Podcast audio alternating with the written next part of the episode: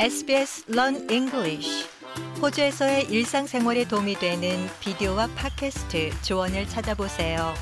sbs.com.au forward slash learn English SBS Radio. 최근 12개월 동안 전국적으로 이른바 서민층 세입자의 입주가 가능한 저렴한 가격의 임대주택 수는 절반으로 급감한 것으로 파악됐습니다.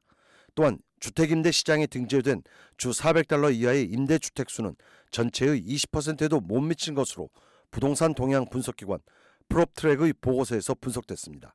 특히 대도시뿐만 아니라 중소도시에서도 이 같은 현상이 두드러진 것으로 나타나 서민층의 한숨은 깊어질 전망입니다. 타스메니아의 주도 호바트의 경우 주 400달러 이하의 임대주택은 전체 물량의 12%, 다윈 9%, 캔베라 7%를 각각 기록했습니다.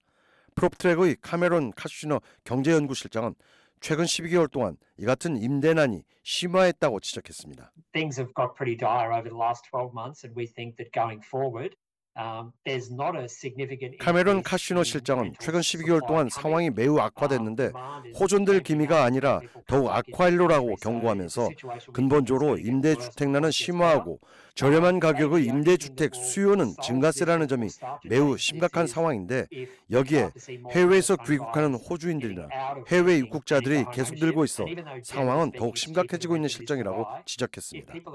이런 상황 속에 금리 인상으로 결국 임대주들의 추가 비용이 세입자들에게 전가되면서 임대료마저 계속 상승세를 보이고 있어 서민층 세입자는 삼중고를 겪고 있습니다.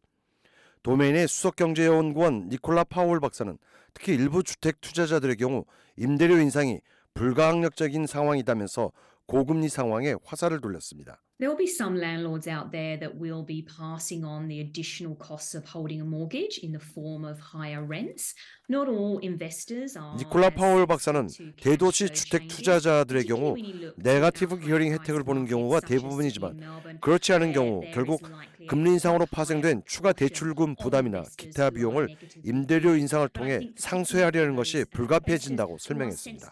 한편 호주 내의 무주택자 및 홈리스 단체들은 연대 성명을 통해 호주의 고금리 정책으로 야기된 주택난이 무주택자들을 벼랑 끝으로 내몰고 있다면서 정부의 특단의 대책을 촉구했습니다.